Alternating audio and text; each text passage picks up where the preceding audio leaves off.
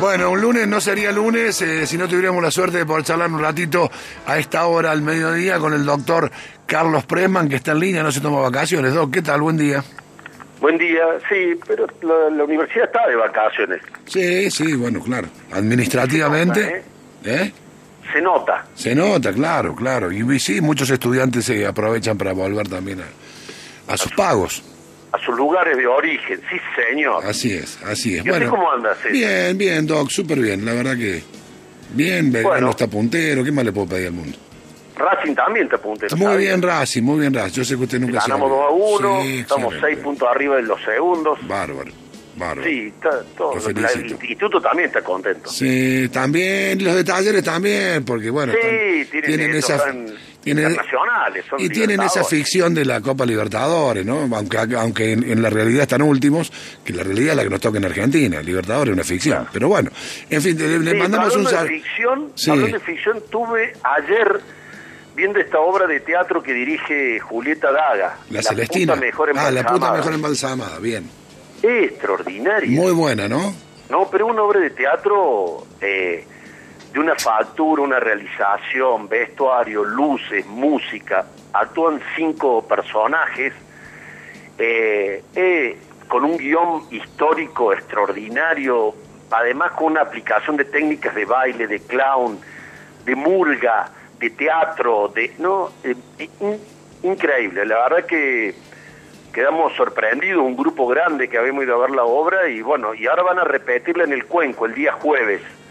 Van a hacer todo un homenaje a Evita, ¿no? Este jueves, viernes y sábado en el Cuenco, la verdad que fuertemente recomendable el encuentro teatral, que no es lo mismo que, que otras disciplinas, ¿no? El teatro tiene esa magia del encuentro fascinante y cuando está tan bien hecha una obra es para difundirla. Reforzamos la invitación entonces, sí, hace, hace bastante, bastante tiempo que nosotros venimos comentando y recomendando eh, Sí, la obra, sí, así que aprovechen y vean. Es más, me enteré por ustedes. Eh, Vamos a la columna de hoy. Por supuesto que sí. Eh, del arte pasada- de cu- déjeme que le, que le, le ponga Dele, dele, no. dele, del arte de curar al arte de cuidar ley de cuidados paliativos Exactamente.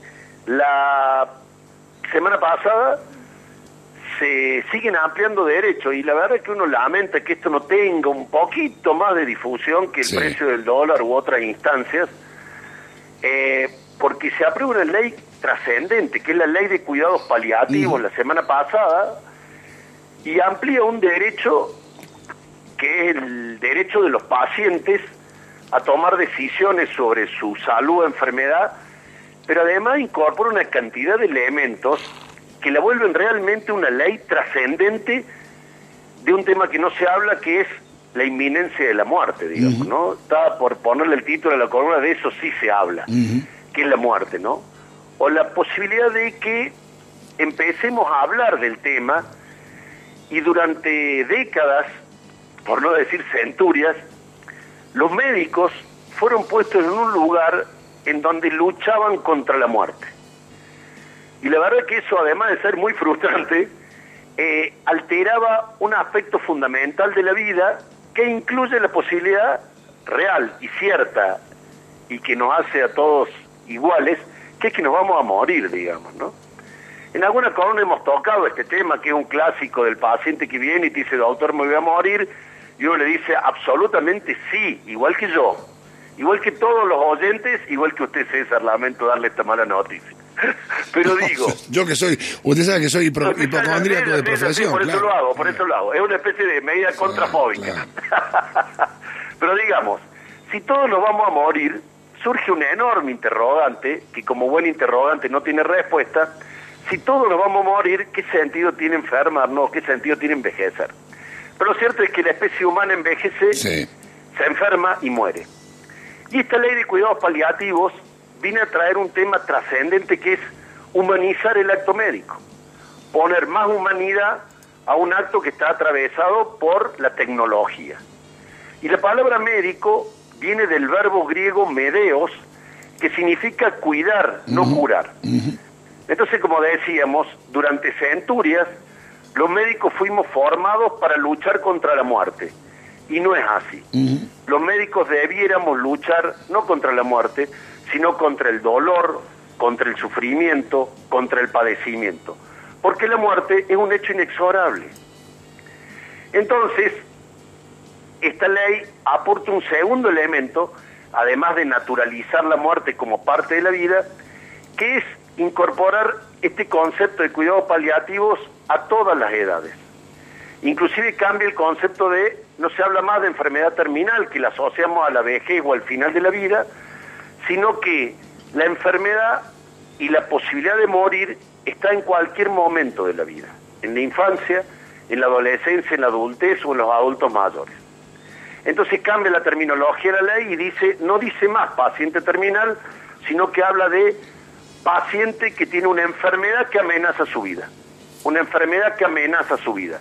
El ejemplo más, más muy difundido es el ELA, ¿no es cierto? La enfermedad que padece Esteban Bullrich, ¿no? Que es una enfermedad que hoy por hoy no tiene una posibilidad de cura y entonces se plantea el esquema de cuidados paliativos.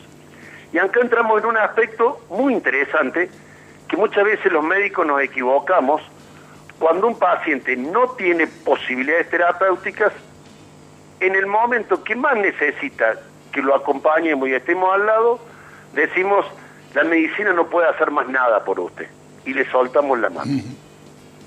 Y es todo lo contrario, en ese momento de desolación, de desamparo, de intemperie afectiva, es donde el rol del equipo de salud adquiere una trascendencia enorme, porque es acompañar sabiendo que el destino final es la pérdida de la vida. Esta ley de cuidados paliativos, además de esto, incorpora un elemento trascendente, con todos los significados de la palabra trascendencia, porque dice que los pacientes tienen derecho a ser asistidos en sus aspectos físicos, las enfermedades, en sus aspectos psicológicos, la angustia, la tristeza, en sus aspectos sociales, porque un paciente que está amenazada su vida por una enfermedad no siempre puede estar en la casa, no siempre debe ir a terapia intensiva y ser agredido con métodos fútiles, infructuosos, de alta rentabilidad económica, pero de baja rentabilidad social y afectiva. Entonces pone los aspectos físicos, psíquicos y sociales en el escenario de los cuidados paliativos e incorpora, y está escrito en la ley, una palabra que no formaba parte del lenguaje jurídico de la salud o enfermedad, que debe contemplar los aspectos espirituales. Por eso digo de la trascendencia. Entonces la ley, de manera escrita, pone blanco sobre negro un derecho de los pacientes que tienen enfermedad que amenazan su vida, que deben tener un equipo de salud, un equipo de salud con sociólogos, con fisioterapeutas, con terapistas ocupacionales, con médicos, con especialistas en el dolor, con el acceso a los medicamentos que alivian el dolor en esos momentos, que exige la cobertura de las obras sociales y que implica aspectos físicos, psíquicos, sociales y espirituales. Y espirituales. Entonces, esta ley adquiere esta enorme trascendencia porque va a cambiar la formación profesional del equipo de salud y de los médicos fundamentalmente. Nosotros ya hace años, en el Hospital de Clínica, en la cátedra de Semiología, dictamos una semiología de los cuidados paliativos. O sea, que también la formación del estudiante implica la posibilidad de asistir pacientes próximos a su muerte y que esa instancia, que es trascendente, debe ser abordada de manera interdisciplinaria para cuidar los aspectos físicos, los aspectos psíquicos, los aspectos sociales y los aspectos espirituales. Porque más tarde o más temprano, todos los médicos, todos los que integramos el equipo de salud, debiéramos no agregar dolor al dolor.